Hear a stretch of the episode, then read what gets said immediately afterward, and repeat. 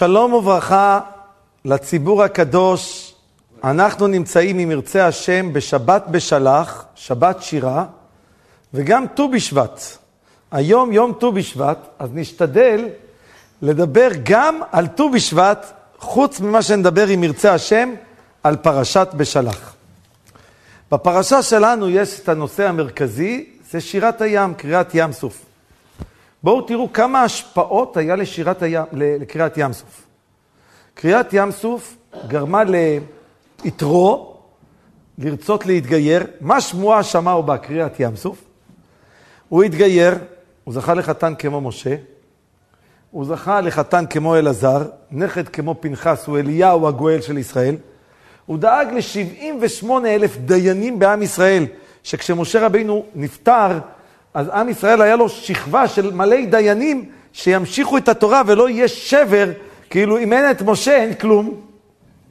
רחב, 40 שנה אחר כך, שמונה כהנים, 80 נביאים מזרעה, אשתו של יהושע בן נון, נתנה חיזוק לכל ישראל להיכנס ולכבוש את כל ארץ ישראל. ומה היא אומרת? כי שמעתי אשר הוביש השם את מי ים סוף. 40 שנה אחר כך, זה היה השמועה שגרמה לרחב לרצות להתגייר ממצב שהיא הייתה. אילי מואב יוחזה מורעד, כותב החתם סופר בפרשת השבוע. מי זה אילי מואב? אילי מואב זה השרים של מואב. מי הם השרים? הוא אומר, זה בלק ובלעם. בלעם היה אחד מהיועצים של פרעה, רואה מה קרה ליתרו. אילי מואב יוחזה מורד. אומר רמז, בלק בלעם זה גמטריה של המילה רעד. אחז אותם רעדה. הם קלטו מה קורה בקריאת ים סוף, הם הבינו שהם בצרות. זה אילי מואב וחזה מורד. לא רק את זה, לדורי דורות, כל מי שאומר שירת הים, מביא את זה המשנה ברורה, את הזוהר הקדוש, מי שאומר את שירת הים בשמחה ומרגיש כאילו הוא עבר בים, הקדוש ברוך הוא מוכר לו על כל עוונותיו. תראו את ההשפעה שהייתה לקריאת ים סוף. חוץ מאותו דור שראתה שפחה על הים, מה שלא היה יחזקאל בן בוזי, שהיה להם את כל מה שהיה להם. אבל ההשפעות של קריאת ים סוף הן לא השפעות מקומיות. הן השפעות עד דורנו זה. כל אדם רואה מה הכוח. אני רוצה אבל להביא לכם, בתוך שירת הים יש פסוק, אבל כדי שנבין את העוצמה של הפסוק, אני אתחיל עם סיפור עם שאלה. היה בחור שגר, אני חושב, בבאר שבע. והבחור הזה, המשפחה שלו חילונית גמורה. אין שום קשר. אני לא יודע בסייעתא דשמיא, באיזושהי דרך, הוא מצא את הדרך לאיזה מדרשה. והוא התחיל לשבת ללמוד, וחשקה נפשו בתורה. ונלחמו בו מפה, ונלחמו בו משם, והיה לו קשיים. הבחור הזה הגיע לישיבת קריית מלאכי, הוא למד שם שלוש שנים, הוא נהיה מובחר בישיבה, ואז הוא התקדם מישיבת קריית מלאכי לישיבת יד אהרון בירושלים, של הגאון רבי יהושע אייכנשטיין. והוא נעשה בכיר הישיבה.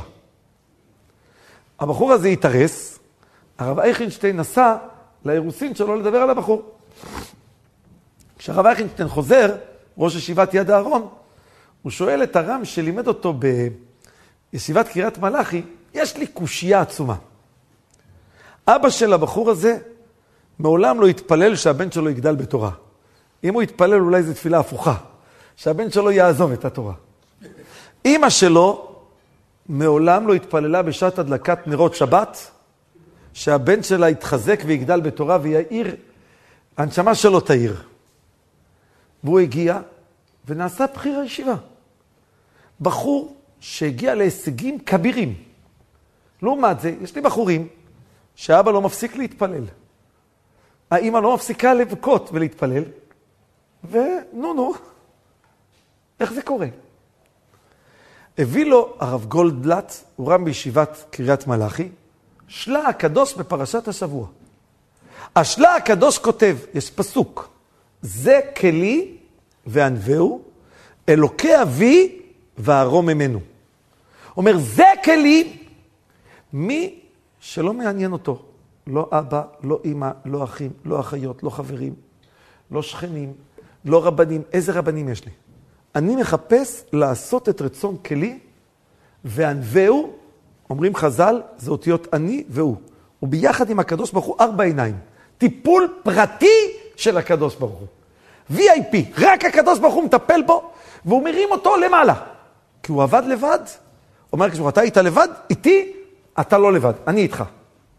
אבל אלוקי אבי, מי שלומד, כי זה האווירה, הוא צריך תמיד את האווירה, את התנא דמסייע, את אלה שיעזרו לו ללמוד, את המתפללים שיהיו איתו, את כל השכנים, את כל האנשים שרק יסייעו לו. הוא לומד, מגיע לו שכר, אבל אתם יודעים מה השכר? וארום ממנו, אני ארומם אותו. אבל זה כלי.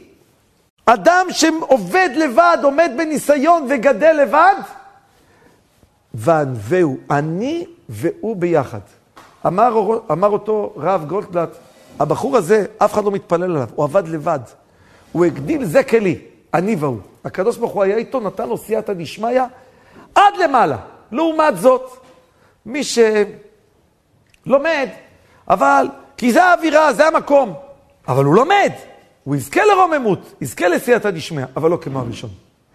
אני רוצה להביא לכם, שמי שיסתכל, מי שיסתכל, יראה דבר מאוד מאוד מדהים. אה, שמעתי את זה, קודם כל, אני אגיד את הרעיון הזה, שמעתי את זה מהרב, מהרב קליין, הוא אומר, מה קורה במלחמה עם החמאס עכשיו? הוא אומר, אתה רואה בתי חולים, אתה רואה בנייני מגורים, אתה רואה בתי ספר, הכל כאילו תמימים. הכל תמים, הכל נראה בסדר. בתי ספר, הכל בטוב. בחמאס, כן, בעזה. אתה נכנס בפנים, כל מקום, פיר, מחסן, מנהרות. אתה מבין שהכל שקר. הכל כלפי חוץ, מה נראה? הוא אמר, יסוד, שהיצר הרע נלחם איתנו תמיד כמו אותה מלחמה שיש לנו בגשמיות בדור. אם זה המלחמה, אתם יודעים איפה היצר הרע מפיל אותנו? אתה רואה הרבה אנשים שהם נראים טוב, הם מתנהגים טוב, אבל איפה הבעיה שלהם? לקדש שם שמיים בסתר. מה המנהרות שיש לו בתוך הלב? איזה פירים יש לו? מה הוא מדבר כשהוא לבד? המבחן הוא בזה כלי. אתה רוצה ניסים? אתה רוצה סייעתא דשמיא? תדע איפה המבחן. אני רוצה להמשיך. לא יודע אם שמתם לב, בקריאת ים סוף מביא האור החיים הקדוש ברוך הוא. ארבע כיתות היו בעם ישראל. ארבע כיתות. רבע מתייאשים, רוצים להתאבד. רבע רוצים לחזור למצרים, בואו נעשה הסכם שלום. ניכנע, נגמור את הסיפור. רבע כבר מתים, נילחם איתם לפחות, במקום. רבע האחרון, צדיקים, נתפלל. בואו נתפוס אמנות אבותינו בידינו. אומר הקדוש ברוך הוא, לא, השם יילחם לכם, ואתם תחרישון. שואל הרוח חיים, מה זה אתם תחרישון? תפילה בשעת צרה היא מצווה דאורייתא. גם לפי הרמב"ן, בשעת צרה, חיוב מהתורה להתפלל. התורה מחייבת. אין דבר שעוזר יותר מתפילה. מה אכפת לך שיתפללו? שייסעו ויתפללו. למה דבר אל בני ישראל וייסעו? כותב האור חיים, יסוד אדיר. אני רוצה לדבר על זה, לא סתם אומרים קשה זיווגו של אדם כקריאת ים סוף, קשה מזונותיו של אדם כקריאת ים סוף, כי שם עומדים באותה נקודה שעמדו בני ישראל בשעת הדבר הזה. אמר אור החיים הקדוש, היה מידת הדין מקטרגת על ישראל. ראיתם עשר מכות, ראיתם ניסים, ראיתם שמתו ארבע חמישיות, ראיתם גם את, ה, את הברכה, ראיתם גם את הקללה, בעיניים. הללו עובדי עבודה זרה? אתם עוד פוסחים על שני הסעיפים? אתם עומדים על הים ואומרים, מי יעזור לנו? נשמור את פסל מיכה, אולי הוא יעזור לנו אם ניתקע? או הקדוש ברוך הוא? כשמידת הדין מקטרגת, הוא אומר, גם כשאתה מתפלל, התפילה לא מתקבלת. התפילה נעצרת. אומר האור החיים הקדוש, יש דבר אחד שמעורר ומחזק את מידת הרחמים. מהו? דבר אל בני ישראל וייסעו. תבטח בהשם, תיסע בתוך מים, ים סגור. אתה נמצא, תיכנס ותיסע. הוא אומר, מי שיש לו אמונה, האמונה בשעת הקושי היא מעוררת את מידת הרחמים, מגבירה. וכשהיא מגבירה את מידת הרחמים, אז ייבקע המים.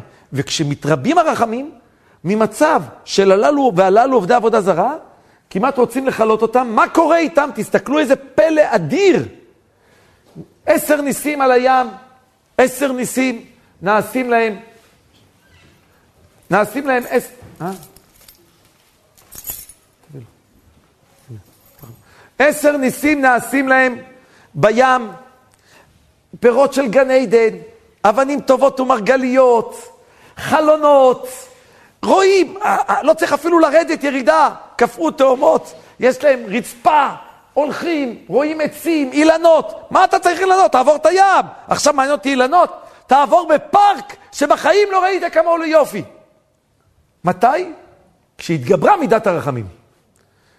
עכשיו אני רוצה לשאול אתכם קושייה שמישהו שאל אותי, והרגשתי פעם ראשונה, אני חושב שזה רעיון עצום. היה עשר מכות. מישהו מאיתנו, אותם יהודים שעומדים על הים, שתו בכוס מים, זה שותה יין, וזה שותה דם, וזה שותה מים. זה הולך, שומע צרחות של צפרדעים, משתגע, סוגר את האוזניים, כאב ראש, מיגרנה, והשני הולך מטייל בלי להפריע לו שום צפרדע. זה רואה אריות רועד ובורח, וזה רואה את הג'ונגל, ספארי, בחינם, מטייל. זה בא עם הקוטב, והוא רואה את הקוטב, כל אחד בא עם... ראיתם עשר מכות. יצאתם ממצרים בניסים, ראיתם את מכת בכורות. הקדוש ברוך הוא עם משה אומר לכם, תעברו את הים. מה הניסיון? צריך שנחשון, ועד היום כולם מזכירים, מעשה נחשון, להיות הראשון שקופץ. מה הקושי? אתם יודעים מה כתוב פה? יכולים להיות כל הניסים, אתה יכול לדעת את הכל, אבל בשעת הניסיון, אדם כאילו מאבד את כל הדרגות שלו. הוא עומד מול ים גועש, סוער, רועד מפחד, לא יודע איך להיכנס. למה השם עושה לו את זה? למה השם לקח לו את כל הידיעות שלו? כי בניסיון, מה יעורר את הרחמים שיציל את הבן אדם? זה כשהוא רואה שהכל סגור, הכל חתום, והוא נשאר עם אמונה. זה כלי. אז זוכים לבד, זהו. זה מה שמעורר את מידת הרחמים. פה היה צריך מסירות נפש של נחשון, לקפוץ לתוך המים, לבקוע את הים, לקרוע את הים. זה לא הולך סתם. רק כשיש את המסירות נפש, שם זוכים. אז זכו לכל הניסים. הרבה פעמים בשידוכים יש מפחי נפש, אכזבות. ראית ניסים בכל הילדים, מה אתה לחוץ פתאום על הילד הזה? שמעת ניסים אצל כולם, למה אתה עכשיו לחוץ? כי בשעת הניסיון, השם לוקח לפעמים לבן אדם את כל הדרגות שלו. הוא מעמיד אותו לבד. למה? כי אם אתה רוצה ברכה, כמו שראינו בקריאת ים סוף, איזה ברכה הם קיבלו? הברכה היא שהכל חשוך, ואתה נשאר עם אמונה, ואתה לא נשבר וממשיך הלאה. אותו דבר קשים מזונותיו של אדם כקריאת ים סוף. זה הקשים. מה היה קשה? כי אתה עומד מול ים בלי כל הדרגות שלך. בלי כל הכוחות שעוזרות לך לעבור את הניסיונות. זה הניסיון. האדם בפרנסה, הוא לא רואה אור, הוא לא יודע מאיפה הוא יצא. והוא נשאר עם אמונה, נשאר עם הקדוש ברוך הוא, זה מה שמעביר אותו. זה מה שמוציא אותו. אני רק רוצה להוסיף לכם דבר מדהים, שכותב אותו רב לוי יצחק מברדיצ'וב בספרו קדושת לוי פה בפרשה. הוא אומר, מה זה המילה אז? אז ישיר. ודאי שאז, הם לא שרו היום, שרו אז. ב', מה זה ישיר בלשון עתיד? אז שרו. אתה מספר לי מה הם עשו? יש כמה פירושים, רש"י וזה. הקדושת לוי אומר, אתה יודע מהי פסגת האמונה? איפה הדרגה הכי גבוהה שיכולה להיות? אז, כשבני ישראל עומדים במצב אבוד, המצרים מאחור זורקים חיצים, החיצים חוזרים אליהם, הם מתאבדים, לא רואים כלום, רוצים להרוג אותם. אתה רואה חיצים חוזרים אליך דרך נס, הענן מחזיר חיצים. ממשיכים. חיות רעות מהמדבר, הים גועש ולא רוצה להיבקע, אז, באותו רגע שהיו במצב הזה, הם אמרו, אנחנו לא לבד, אנחנו עם השם. זה כלי.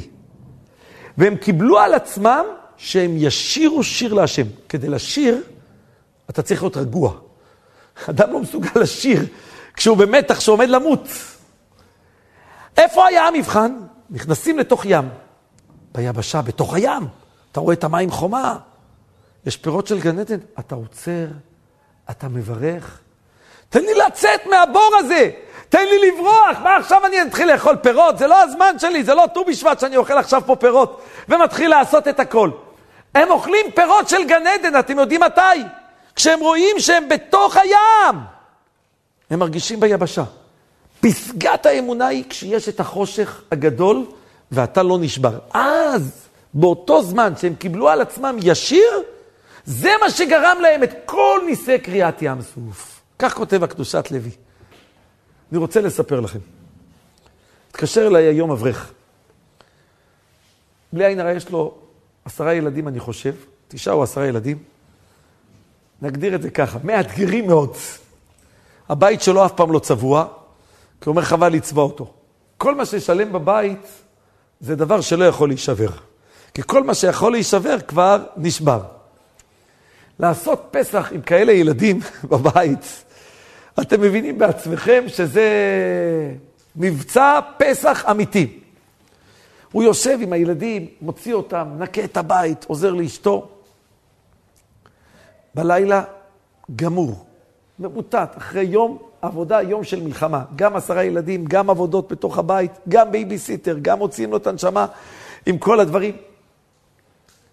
אני עכשיו אלך ללמוד בבית מדרש, יש לי את כל התירוצים, עוסק במצווה, פטור מן המצווה. גם אם אני לבית מדרש, אני אצליח ללמוד חזק? לא כל כך. אני לא מרוכז, אני עייף. אבל הוא, זה כלי, לבד. אין אווירה בבית מדרש. הלך לבית מדרש ברמות, ליד איפה שהוא גר, נכנס לבית מדרש ללמוד. עכשיו לומד, ניגש אליו שם אברך, אומר לו, לחמי, לשוור שלי, יש לו עמותה שעוזרת לכמה אברכים. יש לי רשימה קטנה של קבוצה קטנה של אברכים לקראת פסח. הוא ראה איך שהוא לומד, הוא מכיר אותו כשהוא אברך רציני, אבל הוא בא לשם כשהוא עייף וככה הוא לומד. אמר לו, אתה ככה באת ללמוד? אני רושם אותך גם ברשימה. טוב, מה יזיק? שיקבל עוד כמה מצרכים לחג? הוא אומר, אני חושב עם 14, אמר לו, זאת אברך 15. רשם אותו בלילה, הכניס אותו לתוך הרשימה. הוא אומר, באמת, לפסח קיבלו קצת מצרכים, קצת עופות, קצת ינות, בסדר.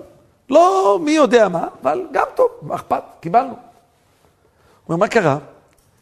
בעל העמותה הזאת נסע לארצות הברית. אמר, תשמע, יש לי פה 15 תלמידי חכמים, בני עלייה, אנשים שיושבים ולומדים, לא מעניין אותם כלום, מעניין אותם רק לימוד. העשיר שמע, אמר, אני רוצה להיות שותף איתם בתורה. הוא נתן 7,000 שקל בחודש לכל הקבוצה של ה-15 אברכים האלה, למשך שנה. שנה. כולם נכנס. הוא אמר, בוא נתאר לעצמנו, הייתי אומר, אני פתוח. גם בין הזמנים, גם ניסן. למדתי בבוקר, למדתי קצת בצהריים, למדתי עם הילדים. אני עייף. אני מחר יש לי עוד יום של מלחמה. עוד יום של ערב פסח. אבל זה כלי, אתה מוסר את הנפש בשביל כלי, וענווהו. אתה הנוי של השם בעולם. אתה פרח. איתך יש טיפול מיוחד. שנה שלמה השם ישחרר ממך עול הפרנסה. שנה שלמה. אז זוכים לבענווהו. אבל אלוקי אבי, אני לומד שאני צריך, שאני יכול. כשקשה לי, אני מרשה לעצמי, בערו ממנו. קבל סייעתא דשמיא, אבל לא מי יודע מה. אתה רוצה, מעל הטבע, יש לך פה מפתח. להיות עם זה כלי. וכמה השלה הקדוש הזה הוא אור לחיים, אור. לפעמים יהודי אומר, מה קורה? מה השם רוצה ממני? למה יש לי את החושך הזה? אבל הוא לא נרתע, הוא יושב בתוך אותו חושך וממשיך הלאה. אני רוצה להביא לכם שרב שולם שבדרון המשיל את בני אדם שעוברים את כל מאורעות החיים ולא עוצרים רגע להתבונן. הוא אומר שהיה במלחמת ששת הימים, איזה צלם עיתונות שהצטרף ללוחמים, והוא צילם כל מיני זירות וכל מיני דברים מדהימים. הוא, פתח את המצלמה, פעם היה פילים במצלמה, הוא שכח לשים פילים מרוב הלחץ. ואז הוא צילם מלא תמונות, אבל היה מה לפתח. רב שולם, כמה תסכול היה לו. רצתי, הסתכנתי, סיכנתי את החיים, אבל אין תמונות. אמר רב שולם שבדרון, יש אנשים שעוברים חיים שלמים, אבל אין תמונה שנשארת לנצח. אין את התמונה שנשארת. מה התרוממת? מה עשית? איפה הזה כלי שנשאר אצלך? קרה לך איזה משהו, הודית? עשית עם זה משהו? תפתח את התמונה. תתרומם, אל תעצור, אל תעמוד איפה שאתה. זה המפתח לכל אדם לקבל את ההצלחה הגדולה. אני רוצה להביא לכם מה זה כשבן אדם רוצה לנצל את התמונה. שמעתי מהרב בידרמן, שסיפר שהגיעה איזו יהודייה מארצות הברית, התחתנה עם ירושלמי. עכשיו, אתם יודעים שבירושלים כולם הולכים עם אה, מטפחות כאלה, ככה, זה. היא קנתה לאימא שלה פאה יקרה, בחוץ לארץ, אמריקאית, ככה. בעלה אמר לה, תשמעי, את יכולה ללכת איך שאת רוצה, אבל את שואלת אותי מה אני יותר שמח, אני יותר שמח ככה. היא אמרה, בוא תן לי לראות אם אני מתרגלת לצורה הזאת. היא לבשה, אני נראית בסדר, נשארה עם זה. טוב, היא נשארה עם זה, אימא שלה אמרה לה, זה היה בימים ההם, שהיה עוני גדול, מי נסע מארצות הברית לארץ? אומרת לה, אמא, אני לא רואה אותך. צלמי לי תמונה, סלחי לי את התמונה שלך. היא אמרה, אני אשלח לאמא שלי תמונה עם הפאה שהיא קנתה לי, שהיא תראה כמה אני נראית. אני לא אשלח לך שאני השתניתי לגמרי, תיבהל, מי יודע מה קורה לי. אני אשלח לה תמונה כזאת. אמר לבעלה, אני אשאל את הגאון רבי יוסף חיים זוננפלד, חכימא דיהודאי רבה דירושלים, אני אשאל אותו מה הוא אומר. הוא ניגש לרבי יוסף חיים זוננפלד, הוא אמר, תחשוב, אם זה התמונה היחידה שתישאר לאשתך. היום כל דבר מצלמים, אין דבר שלא מצלמים. פעם היה בקושי תמונות, תחשבו לפני 100 שנה, 80 שנה. היה תמונה, אתה יודע, אחת בכל החיים. אמר, אם זאת תהיה התמונה האחרונה שלך בחיים, ככה את רוצה שהילדים שלך יזכרו אותך? איך את רוצה שיראו אותך? היא התלבשה כמו שהיא מתלבשת כל השנה, את התמונה הזאת היא שלחה. סיפר הרב בידרמן, זו התמונה היחידה שנשארה לה לסוף החיים. אדם צריך לדאוג איזה תמונה אתה משאיר. אין בן אדם שהוא לא עוצר ומתבונן כמה חסדים עושה איתו השם. המבחן הוא עם איזה תמונה אתה הולך, עם איזה תמונה אתה נשאר. מוריי ורבותיי, אני רוצה להביא לכם, זה כולם מדברים, מה העומק של העניין שמי שאומר שירת הים בשמחה, מוחלים לו על כל עוונותיו. מה העניין? הוא אומר כל יום שירת הים, מה הקשר? למחול עוונות צריך אלול, ראש השנה, חמש שינויים ביום הכיפורים, ואולי ואולי. אני אמרתי שירת הים בשמחה, נמחק, איך זה עובד? תשמעו טוב. לשיר כל יום, יש לבן אדם יום ככה, יום ככה, איך אומרים העולם? יום אסל, יום באסל. ימי השנאה קורא לזה רבנו תם, ימי אהבה. יש ימים שהולך לו, יש ימים שלא הולך לו. הוא אומר, ביום שלא הולך, אתה שר להשם מתוך שמחה, על זה מוחלים לו עוונותיו. אתה יודע למה מוחלים לך על עוונות? כי אתה מראה לקדוש ברוך הוא, אני יודע להיות שמח גם ביום כזה. אני יודע להיות שמח גם בזמן כזה. אני רוצה להביא לכם, סיפרתי, אני חושב, לחלק מהשיעור סיפרתי את הדבר הזה.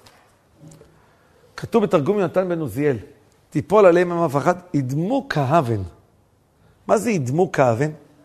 כותב התרגום יונתן, שבני ישראל פחדו, אנחנו היינו עובדי עבודה זרה, אבל בזכות ששרנו להשם ונשארנו עם אמונה, מה קרה? השם עשה לנו כאלה ניסים. אז כמו שאנחנו יוצאים מצד זה, מי יצא מהצד השני? המצרים. המצרים יצאו מהצד השני. למה הם יצאו? וידעו מצרים כי אני השם. תמיד אמרת לי כדי שידעו מצרים. הם ראו כזה גילוי שכינה, מה יעשו המצרים?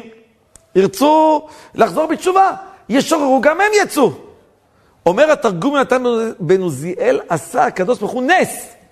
ידמו כאבן, הם דממו, מלשון דממה. הם לא הצליחו לשיר. איך בלבל אותם הקדוש ברוך הוא? למה הם באמת לא הצליחו לשיר? למה הם לא הודו כמו פרעה שאמר מי כמוך באלים השם? זכה מפרעה הרשע, מזה שעשה את כל הצרות להיות מלך על ננבה. תראה מה זה כוחה של תשובה. תראה מה הוא זכה להיות. למה כל המצרים שתקו ולא אמרו כלום? הם היו פחות רשעים מפרעה. אומר הפסוק, סוס ורוכבו רמה וים. אצל הקוזקים, הסוס היה הדבר הכי יקר. כולם היו מנקים את הסוס, שומרים על הסוס.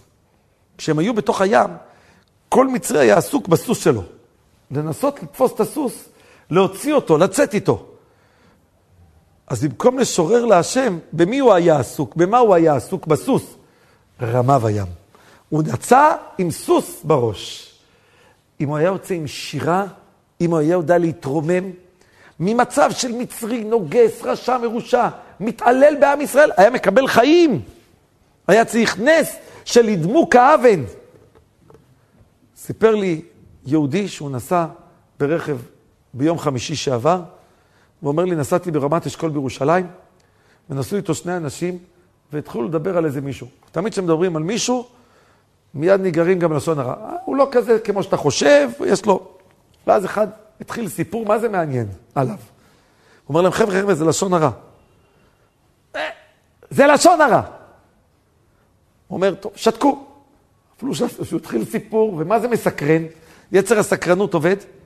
הוא אומר, חצי דקה אחרי שהם עצרו באמצע הסיפור, רכב מלפניו בלם בלימה פתאומית, והוא עוצר, הוא אומר, אני סוגר את העיניים, אני רואה שאני מתנגש בו, אני רואה שאני עוד שנייה נעצר. הוא אומר, אני לא יודע, אין לי הסבר, כל האנשים באוטו צעקו, שמע ישראל, האוטו נעצר, כמעט נגע ברכב לפניי. הוא אומר, איך הוא... כשאני עצרתי מלספר, זה כלי, מיד זכיתי ל"ואנבהו". ניסים. כלומר, תראה מה זה שבן אדם יודע להיות עם הקדוש ברוך הוא בלי לעשות כלום. אני רוצה להביא לכם משהו על ט"ו בשבט. מה הציל את כל התינוקות שהיו במצרים, בתוך ה... זה בורחים התינוקות, היו נותנים להם פרי לברך עליו. מי נותן הצלה לכלל ישראל? ברכה של תינוק בן יומו. כמה ברכה הוא מבין? מה הוא מבין בכלל? גם ברכה שלו גורמת פה ניסים בקריאת ים סוף. תראו מה זה כוח של ברכות. ניגש יהודי לרב שלם, הרב טורק, שאל את רב שלמה זלמן נוירבך, הוא נסע איתו במונית. אמר לו, כבוד הרב ישים לב, כל פעם שביקשתי מהרב ברכה על משהו, מה שהרב אמר התקיים אחד לאחד. זכיתי שהרב גדול, איך הרב זכה לזה? שלמה זלמן עשה לו ביד ככה. שאל אותו, מה? אמר לו, הרבה צדיקים יכולים לברך אותך והברכה שלהם לא תתקיים. הרבה חסידים יכולים לברך אותך, הברכה לא תתקיים. אתה יודע מי הברכה שלו תתקיים? מי שמרגיש את הצער של השני, והוא מברך את השני כי הוא מרגיש את הצער של השני. אומר, אדם פשוט, אבל שמרגיש, הוא, יר... הברכה שלו תתקיים. אמר לו, אני לא אדם גדול. ככה אמר רב שלמה זלמן על עצמו. אנחנו יודעים שהוא ענק, אבל הוא אמר על עצמו, אני לא אדם גדול. אבל כל אחד שמספר לי בעיה, אני חי את הבעיה שלו, אני חש אותה. כשאני חש אותה, הברכה שלי מתקבלת, כי אני בן אברהם, יצחק ויעקב. יש לנו הבטחה, ואברך מברכך. יש הבטחה שכוח הברכות נשאר למי שאכפת לו מן השני. רבותיי, אנחנו רואים שהיום עם ישראל סובל כל כך הרבה צרות, שראינו את ה-21 הרוגים, לא עלינו, בקריסת המבנים, אנחנו קולטים איזה ניסים כל יום נעשים פה.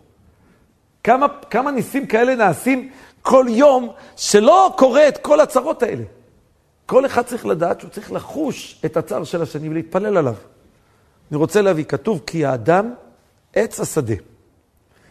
אומר, מה זה אדם עץ השדה? אומר הפני מנחם מגור, יש ארבע מעלות לעץ מאשר ירקות. שימו לב, המעלה הראשונה של עץ, עץ יש לו שורשים שנשארים באדמה. לפי רש"י צריך גם גזע שנשאר, הענף. לא לפי, לפי תוספות, צריך גם גזע וענף שנשאר, לא מספיק שורשים. ירק, היה גזר, תלשת אותו, אין כלום. מי שגם כשאתה קוצץ אותו, נשאר לו שורשים, יש לו משהו שאי אפשר להזיז אותו ממנו, הוא גודל בחזרה, זה אדם עץ השדה, זה אילן, עליו תברך. ברכה מיוחדת. מי שאין לו שורשים, בן רגע היה, בן רגע הלך. אין לו קיום. איזה עץ מגדל פירות לדורי דורות? דבר ראשון. דבר שני, ירק נמוך. עץ לא מסתפק במועט, הוא רוצה לגדול. הוא גדל לגובה. אדם, יש אנשים שמסתפקים במועט, רוצים להישאר קטנים. יש אנשים שמחפשים לגדול, מחפשים לצמוח, עוד שאיפה. אני רוצה להתקרב להשם עוד ועוד, זה העבודה שלי. ההגבלה השלישית, עץ, אתה יכול להבריך אותו. לוקח ענף, תוקע אותו בצד השני של האדמה, מגדל עוד עצים. יש לו תלמידים. ירק, אין לו תלמידים. הוא גדל לבד, דואג לעצמו, הוא לא דואג לאחרים. יהודי, אדם, צריך להיות כמו עץ. לדאוג גם לאחרים. מה הדבר הרביעי? הדבר הרביעי, עץ, יש לו צל. גם מי שלא, הוא לא מכיר אותו, הוא מקבל את הצל שלו. הוא נותן לכולם צל. יש אנשים שמוכנים לעזור רק לאנשים שהם מכירים. רק אנשים שיש להם אינטרס. אתה יודע איפה המבחן? תהיה כמו עץ, אומר הפני מנחם. תעזור לכל אדם, איפה שהוא נמצא, מה שהוא עושה. אתה תחפש איך לרומם אותו, איך לתת לו הצלחה, איך להצליח אותו. אני רוצה לספר לכם, ובזה אני מסיים. ראיתי את הסיפור, אני לא זוכר איפה קראתי אותו. יש נהג באשדוד, קוראים לו מוטי, נהג הסעות. הוא חסיד. הוא קצת יודע לשיר, יש לו קול יפה, והוא נהג הסעות בחברת הסעות. כל יום הוא מסיע איזה זקנות רוסיות, מסיע אותן אה, לעבודה, לאיזה מקום, יש לו מלא נשים קבועות שנוסעות איתו באוטובוס. התקשר אליו חבר שלו מגרמניה, מברלין, אומר לו שהוא חזן, והם ביקשו ממנו שישיר להם איזה שיר ביידיש, אני לא יודע איזה, מה מלוש, מה מלוש, אני לא יודע, וי מאמי, אני לא יודע איזה שיר ביידיש. אמר לו, אני חייב לשיר, אני לא יודע טוב את המילים, תלמד אותי. האוטובוס נהיה אוטובוס מזמר. ואז הוא היה שר לו כל יום את הקטע, בטלפון היה מדבר איתו בשעת הליגה, והוא היה שר לו, והוא היה מקליט, והוא היה חוזר, הוא אמר לו, אני רושם את המילים, מה מסביר את המילים? והוא נוסע ושר לו. הנהג לא שם לב, כל האוטובוס שומעים פתאום אה, שירה, נוסעים עם שירה, חזנות. הייתה שם אישה אחת, רוסייה, שהאישה הזאת ישבה בתוך האוטובוס והיא בוכה. היא ניגשת אליו ואומרת לו, החזרת אותי 70 שנה אחורה. אבא שלי שר לי ואימא שלי היו שרים לי את השיר הזה כשהיית הולכת לישון. אני זוכרת את אימא שלי מדליקה את הנרות ושמה מטפחת על הראש. היא ניגשה לבעלה, היא נשואה לגוי, ויש לה בת, הבת יהודייה. היא אומרת לבעלה, אני רוצה להדליק נרות כמו אימא שלי. אמר לה, אמרת, אתה רוצה מטפחת. אני רוצה את התפילה כמו שאימא שלי עשתה. אמר לה, עד כאן. תדליקי, עד כאן. לא רוצה שתראי לי כמו שהם. התחילו לריב, התגרשו. אומר, התגרשו, הלכה לסמינר, היא והבת שלה חזרו בתשובה. הבת שלה התחתנה עם בחור שומר תורה ומצוות. הוא אומר, מאיפה זה יצא? מאוטובוס מזמר. אתה חושב שאיזה יהודי בברלין צריך איזה קטע חזנות שתלמד אותו. מכל החזנים בעולם הוא מצא לו נהג אוטובוס. ומי נוסע באותו אוטובוס? בדיוק אותו אדם. כדי לקחת אישה, נשמה אבודה, לרומם אותה, להעלות אותה. שהיא הלכה עם זה כלי, נפרדה מבעלה הגוי, הולכת לבד. זכתה לחתן, תלמיד חכם, זכתה לבית מיוחד.